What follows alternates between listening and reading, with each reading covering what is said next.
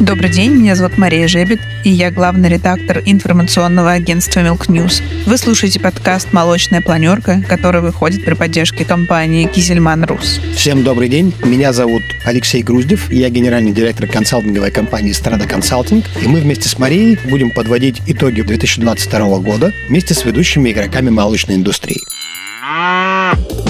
Сегодня у нас в гостях Виктория Рыжкова, исполнительный директор русской аграрной группы. Это вертикально интегрированный холдинг, который занимается и растеневодством, и свиноводством, и, конечно, молочным животноводством. Холдинг входит в наш рейтинг самых эффективных хозяйств России, который мы делаем вместе со Стредой Консалтинг.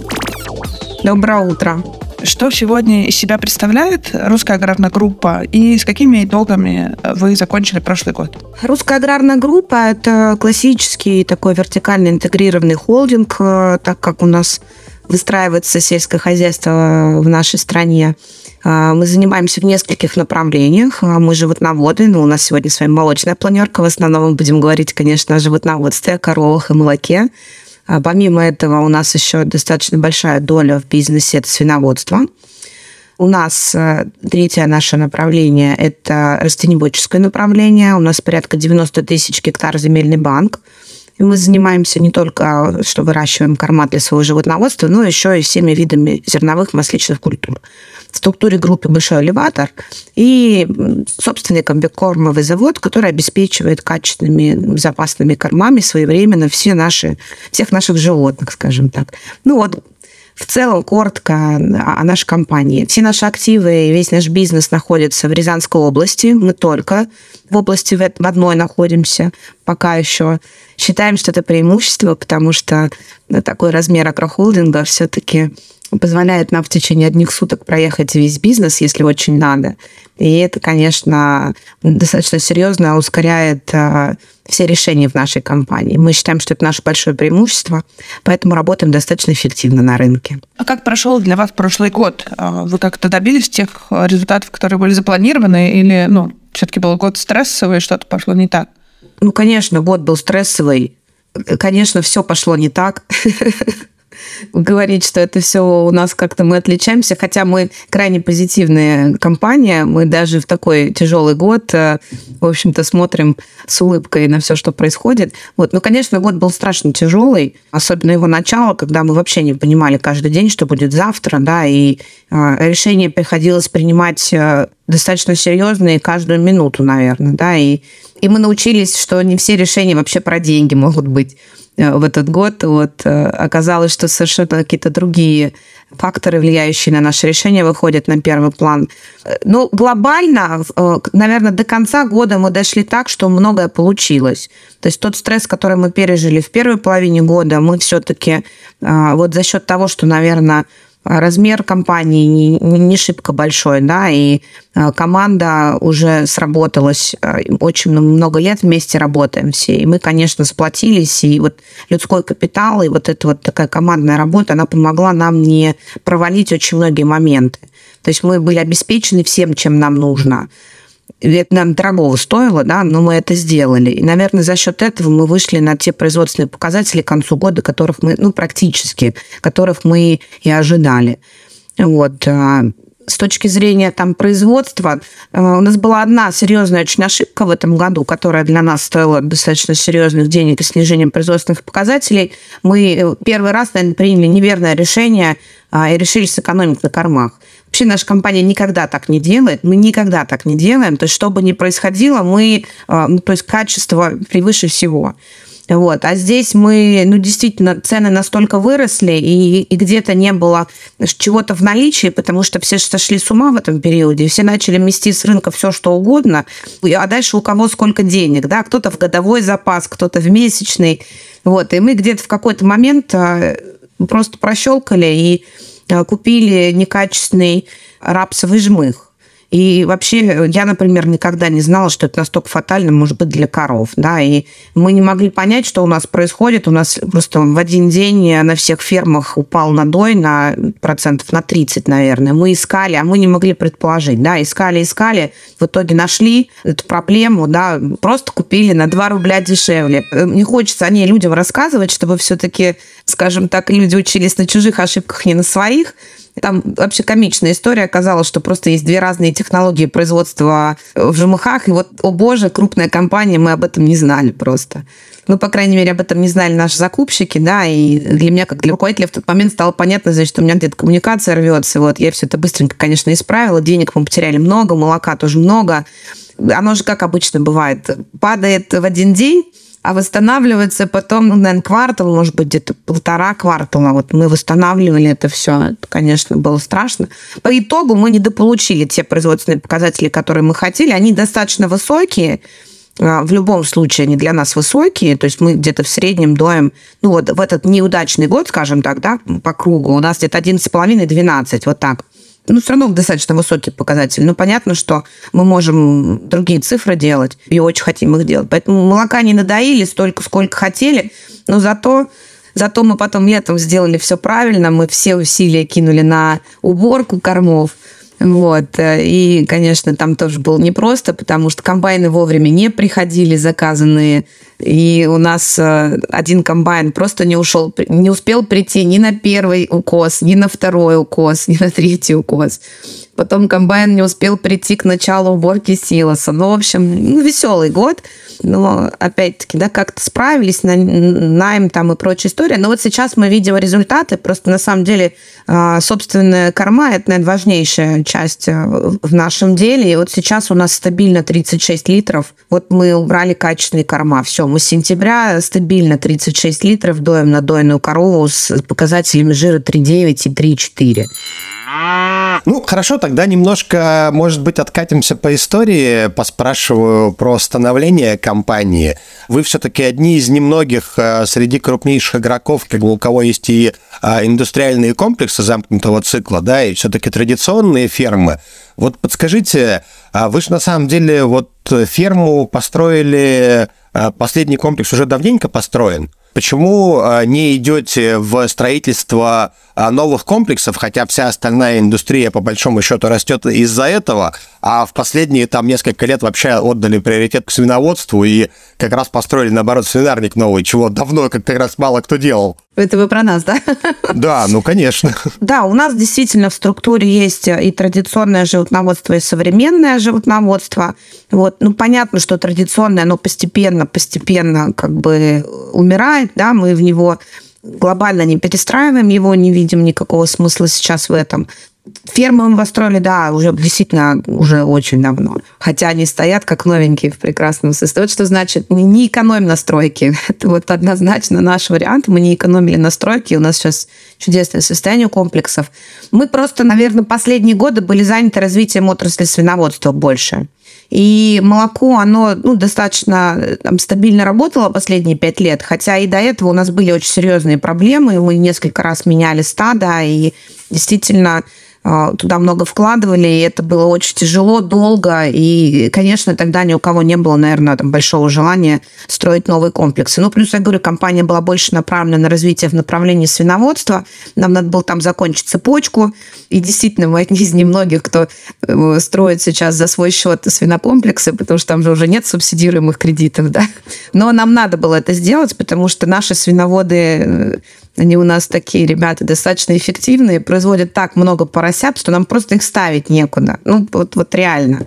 И мы вынуждены были достроить еще один откорм, просто потому что нам нужно было их дорастить до нужного веса и возраста. Иначе мы их просто выплевываем маленькими на рынок. А рынок не любит маленьких. Все-таки любит, чтобы мяса было на них много. Поэтому, да, были заняты свиноводством, и вот сейчас и растеневодством были заняты тоже достаточно серьезно. И на самом деле вообще ни разу не, не прогадали я считаю, что вот на тот период, когда все было доступно, мы очень серьезно обновили парк техники. Вот, например, сейчас это практически невозможно, да, и это стоит таких денег, что ты сидишь и вот прям никогда не думала, что я буду сидеть и выбирать между МТЗ и китайским трактором. Ну вот за деньги э, немецкого. Вот поэтому слава богу, что сделали все так. Сейчас время пришло для молока, поэтому мы в этом году начали уже проектировать новую мегаферму. И если там все случится позитивно. Мы сейчас не загадываем, неделя же горизонт планирования, да? Вот. Но если вдруг все случится, то мы, наверное, летом выйдем на стройку. Слушайте, ну супер, я как раз и ожидал услышать, что вы все-таки пойдете в стройку. Пока капекс есть, надо бежать, а то потом капекса может не быть. Однозначно, пока капекс есть. Но вы знаете, как я считаю, что бежать надо туда, куда ты умеешь. Вот бежать туда, куда ты не умеешь, не надо. Ну вот, наверное, вот там пять лет назад это было для нас не так просто. Вот сейчас мы четко выстроили технологию. У нас отличная команда. Все работает, как бы, да, мы четко понимаем, вот где наше место, где наша земля, где наш покупатель, какое у нас качество. Вот сейчас самое время строить фирму, и да, слава богу, пока есть капексы, и слава богу, кто-то возит карусели. Теперь вот у нас новая игра, да? Да, есть такое, там не только с каруселями вопросы. Слушайте, а вот еще чуть-чуть пару слов про традиционные фермы. Вы все-таки, я так понимаю, потихоньку проходите реорганизацию, несколько ферм уже в последние годы закрыли. Насколько а, действительно различается а, уровень эффективности на комплексе на традиционной ферме? И как, на ваш взгляд, а, ну, неудобный вопрос задам. Сколько вообще традиционным фермам по уровню эффективности с сегодняшней себестоимостью ну, осталось жить? Ой, хороший вопрос. Вы знаете, традиционные фермы тоже, их можно, наверное, разделить на два типа ферм. Ферма, в которую вложили серьезно деньги, да, она все еще традиционная, но она, ну, ну, она как минимум не ходит гулять летом, да. И второй тип ферм – это та, которая еще ходит гулять летом, в которую еще так много денег не вложили. У нас есть и те, и другие. И вот эффективность отличается в разы просто. Просто в разы. И э, даже больше, я скажу, э, наверное, зависит от погодных условий. То есть ты начинаешь очень серьезно зависеть от погодных условий. Это вот мы в этом году хлебнули, да, когда у нас была холодная затяжная весна, а, потом дождливое, ну, такое своеобразное лето, да, и потом просто, как в сентябре дало, тепло и, и просто вода, да, и мы там погрязли, конечно, на всех этих летних лагерях. Я, наверное, вот в цифрах вам скажу, то есть надой где-то на традиционной ферме которая гуляет еще летом, да, они доят где-то, ну, 26 э, литров на дойную корову. А вот, например, те, в которые вложились, они не гуляют э, летом, да, они доят где-то 28, 29 это в хорошие периоды, да, ну, как бы средняя по году 28. Ну, то есть разница есть, но тоже не глобально большая. Но это далеко не 36, да? Это не 36 и даже не 33, как мы прошлый год закончили там, да, там, ну, кто-то 33, кто-то 34, у нас две фермы. Вот, поэтому, ну, эффективность там минимальная. И им жить, э, ну, на мой взгляд, им жить ровно столько, сколько будет цена держаться на рынке приличная. И вот возвращаясь к доходности, все-таки в прошлом году э, цена выросла очень сильно, и, в общем-то, общий консенсус по отрасли, что доходность, ну, как минимум в сырье стабилизировалась и, в общем-то, сегодня находится на достаточно комфортном для производителей уровне. Вот на ваш взгляд, э, видя состояние разных ферм, с учетом потребности как раз в реинвестициях, насколько действительно она комфортна? Себестоимость растет очень быстро. Растет ли быстрее? Вы знаете, так очень сложно оценивать молочную отрасль, потому что все зависит от того, какой жир, белок ты получаешь. Вот просто у кого-то цена вот такая, у кого-то вот такая, и не потому, что у него за базу цена разная, а потому, что у него качества нету. Да, и у тебя ну, совершенно другой денежный поток, а как бы денег ты тратишь все равно плюс-минус столько же. Ну, не бывает все равно. Ну, если ты хочешь какой-то объем определенный молока получать, ты все равно тратишь денег много. Ну, э, наверное, в прошлый год э, доходность более или менее стабилизировалась, и наверное, давно шатала отрасль очень серьезно. Мы несколько лет мы были там где-то вообще в нулях, когда-то в минусах. Ну, то есть, да, в этом году там доходность есть, а, она была достаточно стабильная, себестоимость росла, вот, э, но цена хорошо выросла в прошлом году, и она позволила животноводам, ну, как-то, наверное, выжить нормально, пройти этот тяжелый период, потому что летом, ну, мы все были в одной лодке, нам всем надо было выдирать деньги из оборота и платить в предоплату за все, что только можно и нельзя, да. У меня столько авансов в реестре платежей вообще никогда в жизни я не видела. За счет этого, наверное, отрасль как-то а, выжила. Хватит ли денег вкладывать дальше? Ну, да, конечно, хватит. У нас несколько отраслей, и несколько лет подряд свиноводы просто кормили животноводов. Прошлый год для животноводов был тяжелый. Ну, первая половина, ну, для свиноводов первая половина, да. Вторая себестоимость, конечно, упала за счет того, что зерно. Но тут эти растеневоды проиграли. Ну, тут... То, что доходность ходит по кругу, это понятно. Она ходит по кругу, да, да. Все прям считают, что вот у нас денег вообще немерено у животноводов. Вот просто немерено.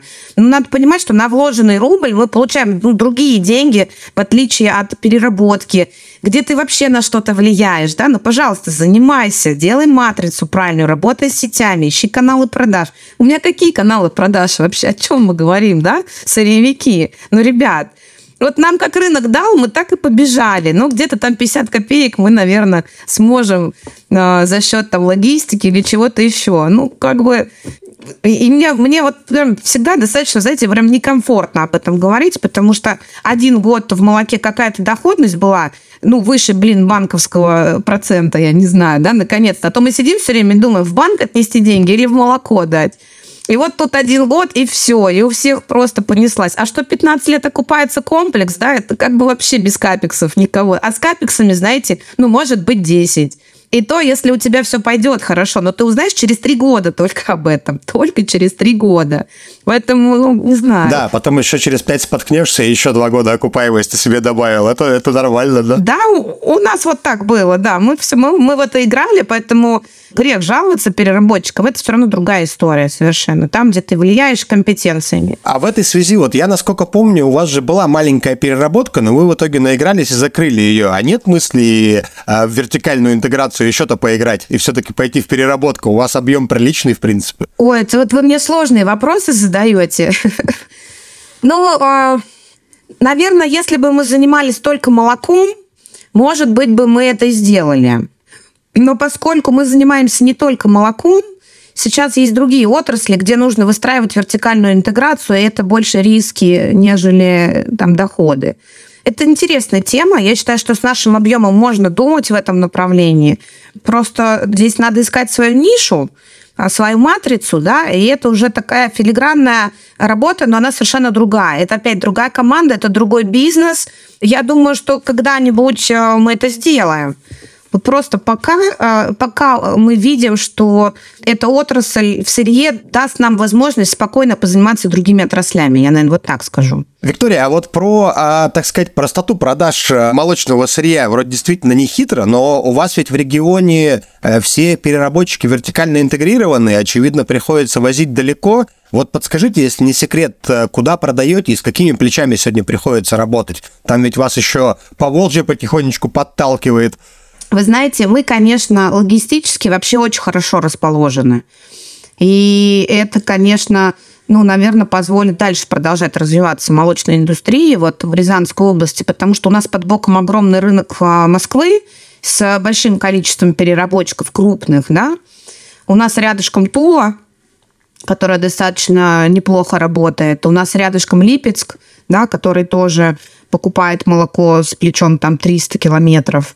И мы немножко работаем с местными тоже, нашими переработчиками, ну, прям совсем немножко. В основном, конечно, мы возим за пределы.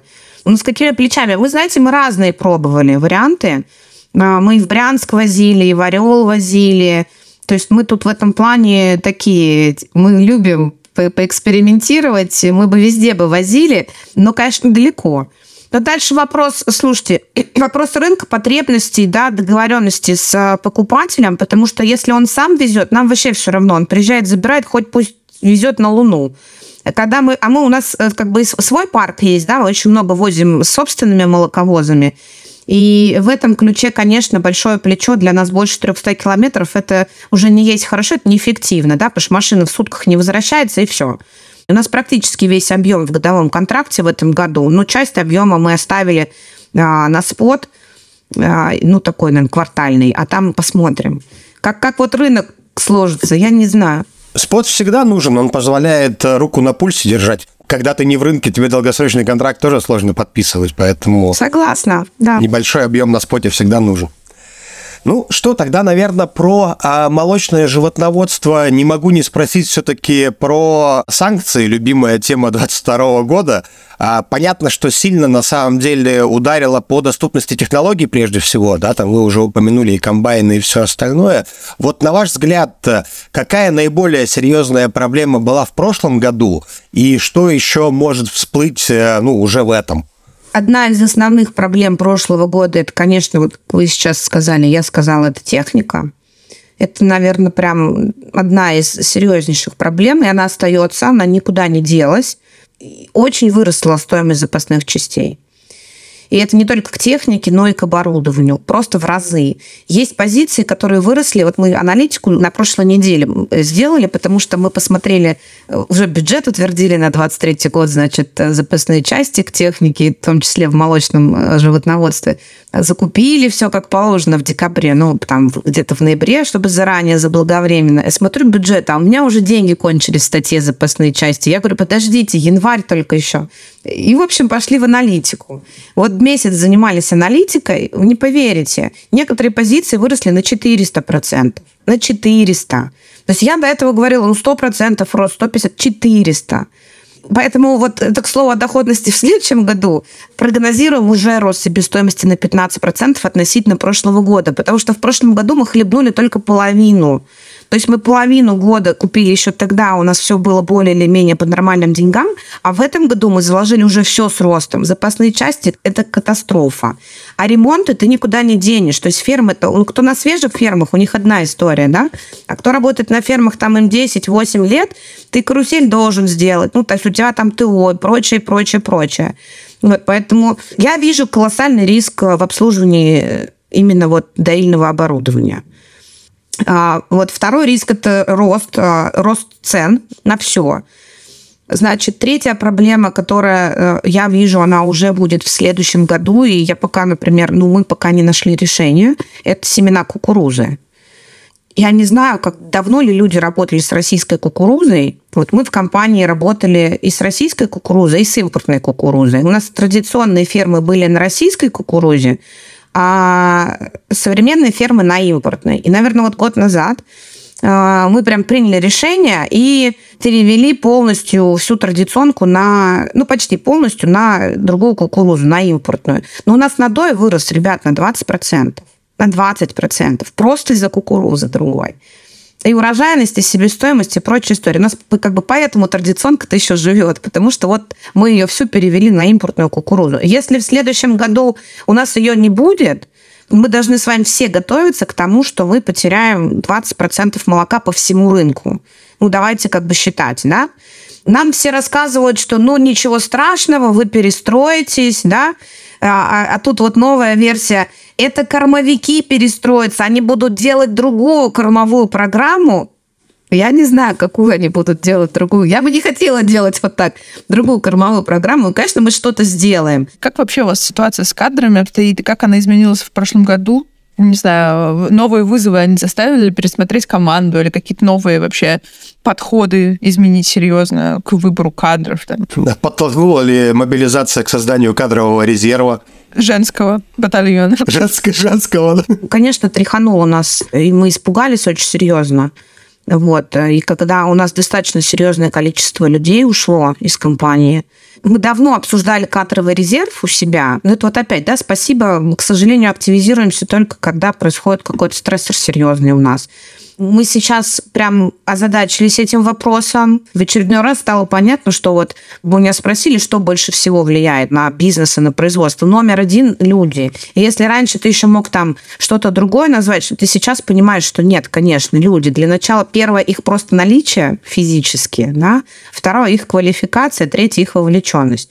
Вот мы стали больше работать над второй и третьей э, позицией и даже, наверное, больше над третьей. Прям больше стали работать, потому что, наверное, это, это мы поняли, что вот именно то, что у нас есть команда, которая пережила такой год. Мы поняли, что это, наверное, то, что спасает компании, это самое ценное в бизнесе, поэтому этим надо заниматься большую часть времени. Виктория, а если сможете ответить, в социалку много инвестируете? Ну вот там жилье и там социальные пакеты, какие-то дополнительные персонал?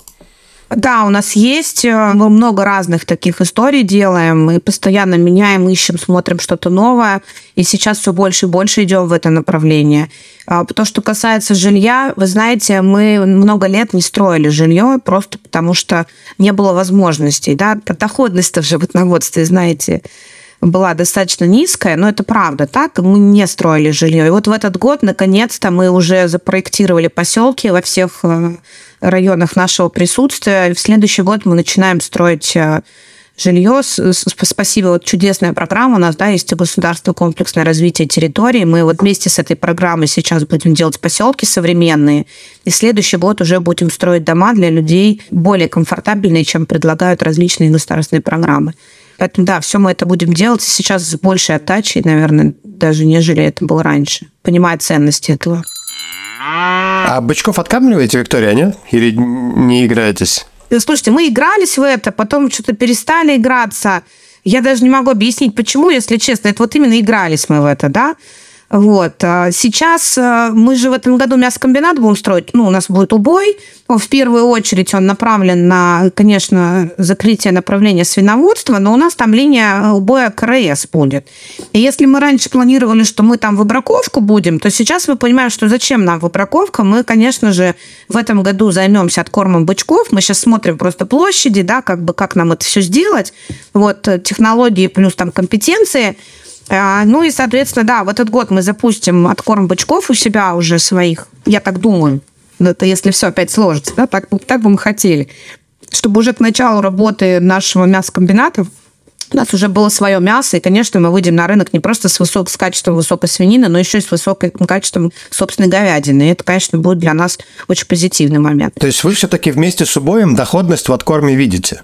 Да. Если просто откармливать до живого веса, там денег там нет. Слушайте, также везде всегда есть вся цепочка, да, вопрос просто, э, ну, вот я говорю, в молоке пока еще мы видим, что какое-то время сырьевики себя могут чувствовать нормально, потому что, ну, объемов все равно не будет глобально больше, да, мы все равно так быстро не вырастем.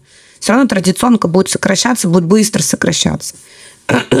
Я думаю, что она будет сокращаться быстрее, чем мы думаем потому что э, основная проблема-то у всех не недоходность в животноводстве, а основная проблема то, что очень постарели собственники, а дети не хотят заниматься их бизнесом. Это основная проблема, о ней надо говорить больше. А по растеневодству? Грустно. По растеневодству крайне грустно вообще. Растеневодство закрыло год ну, понятно, там с каким-то плюсом, но доходность в разы меньше, чем она была даже там три года назад. Вот. Но глобально растениеводы, конечно, сейчас попали в период низкой маржинальности. И вот вопрос, на сколько лет, это вопрос. Ну, ну и хайстинг. Нам животноводам легче. Вы рады, конечно, конечно. Все рады, как бы. А, Виктория, а у вас еще ведь комбикормовый завод есть. А он насколько помогает молочным животноводству или все-таки это скорее под свиноводство он ориентирован? Нет, там ну, нам ориентирован абсолютно на все. Мы все корма а, делаем у себя на комбикормовом заводе угу. для нашего КРСа и традиционное животноводство. То есть мы минимум делаем на ферме, мы максимум делаем в комбикорм. Мы уже давно это решение uh приняли. Я считаю, что это абсолютно правильно, потому что там у нас, ну, там у нас серьезный входной контроль качества всех компонентов, да, и, ну, соответственно, выходной контроль качества и технология, и качество корма. Мы знаем, что мы едим. Плюс у нас а, лаборатория там очень мощная. Мы ее в этом году, вот после того, как мы со жмыхом-то накололись, как говорится, мы прям быстренько переориентировали нашу лабораторию. Теперь мы можем проверять все вот эти вот группы, там, перевариваемый протеин такой-сякой для животноводства. И мы каждый день практически с ямы отбираем э, пробы, и сейчас мы уже не... По... Как, знаете, как раньше все жили? Ты отобрал пробы, отвез в лабораторию, через неделю ты получил результат, но неделю ты как бы ешь уже. Ты получил... Зачем получил результат, не знаю. Я вот все время говорю, вы зачем это делаете? Ну, чтобы убедиться, что, в целом, что вы через неделю уже другую часть ямы едите. Мне вот все хотелось, Виктория, у вас узнать, как вы вообще оказались в русской аграрной группе, управлять вот этим всем ворохом бесконечно разных направлений? Я конкретно? Да. Слушайте, я уже 15 лет работаю в одной и той же компании. Я в нее пришла просто юристом, вообще по объявлению. Я всю жизнь росла вот в городах, знаете, я человек асфальт, у меня все бабушки жили в крупных городах на площади Ленина прям, то есть я максимум видела огород, вообще никогда животных я не видела, я вот их первый раз увидела, работая в русской аграрной группе. Слушай, оно же затягивает, это такая история. Ты когда попадаешь в сельское хозяйство, если ты энергичный человек, то выбраться оттуда уже невозможно. Невозможно совершенно, да. Невозможно, да. Плюс, судя по всему, я себя чувствую достаточно комфортно в, в, в неопределенности, вот, а у нас всегда неопределенность, да, и поэтому это, наверное, помогает мне справляться со всем тем количеством там, задач, стресса, которые у нас происходят. Ну, у меня классическая классическая история э, классического карьерного роста в одной компании. Сначала юристом, потом руководителем департамента юридического, потом это а, продажи все, потом это вся закупка, потом это крупные, потом это лидерство в крупных проектах, и в итоге вот э, сейчас я SEO компании. И э, еще один вопрос мой про... Вообще, я считаю, что у нас довольно сексистская отрасль, и я вижу это по тому, как, как выглядит вообще у нас члены Союз молоко и участники молочных сессий. То у нас там изысканные вкрапления двух-трех женщин, а все остальное это мужчины. И как человек, который часто посещал еще совещания в Минсельхозе, я прям понимаю, что у нас есть перекос в эту сторону. Как вы вообще, вы все как руководитель ощущаете, как руководитель женщина в секторе? Вы знаете, Мария, вообще я ощущаю себя великолепно. Вот, прям великолепно. Находиться все время в окружении прекрасных, умных мужчин – это чудесно. То, что э, ну, вот большими компаниями на самом деле часто сейчас руководят женщины, особенно в последнее время, потому что те компетенции, которые есть у нас, а, в трудные времена, наверное, они а, ну, гораздо более ценные, чем компетенции, которыми обладают мужчины наша гибкость, наша мягкость, наша эмпатия, которую мы можем проявлять в управлении, наверное, на сегодняшний день это важнейшие качества, которые должны быть, и ими обладаем ну, действительно женщины. Если посмотреть очень много успешных кейсов и, и на Западе, и везде, когда компаниями руководят женщины. Вот. Я согласна с вами, да, перекос есть. Я все время на эту тему как бы со всеми общаюсь и думаю, и наблюдаю. Даже какие-то опросы мы делали. А, но лично я никогда не замечала никакого, как это сказать, дискриминации никакой. Мы всех просим пожелать коллегам в этом году чего-то, чего сами вы себе желали. Ой, э, я желаю всем коллегам в этом году быть уверенными в своих решениях. Если вы что-то решили, просто быстрее действуйте. И не жалейте о том, что вы сделали вчера, потому что в сельском хозяйстве правильное решение сегодня совершенно не означает, что завтра оно тоже будет правильное. Поэтому поддерживайте своих людей, а, рискуйте, не бойтесь. И если вы ошиблись, не садитесь и просто разбирайте, почему вы ошиблись, и меняйте подходы, а не, не, не говорите людям, как, как они неправы. Ну вот, наверное, так. И всем нам не снижение цены по году, конечно же, я желаю всем производителям, потому что снижение цены, если годовое снижение цены произойдет на 3 рубля, это очень плохо закончится в 2024 году для всех же. Вот. И нас спасет только 15% падение спроса, но я уверена, что этого не будет. На этом все. Спасибо, что вы были с нами. Не забудьте подписаться на наш подкаст на всех удобных для вас платформах. Смотрите наши новости за 5 минут каждый понедельник и читайте нас в Телеграме. До новых встреч! Компания «Кизельман» работает в России с 2009 года. Поставляет оборудование для пищевой отрасли. Решение «Кизельман» пользуется каждый третий завод по переработке молока – Подписывайтесь на наши социальные сети. Мы делимся важными инновациями и трендами в молочной отрасли, а также рассказываем о новом будущем переработки молока –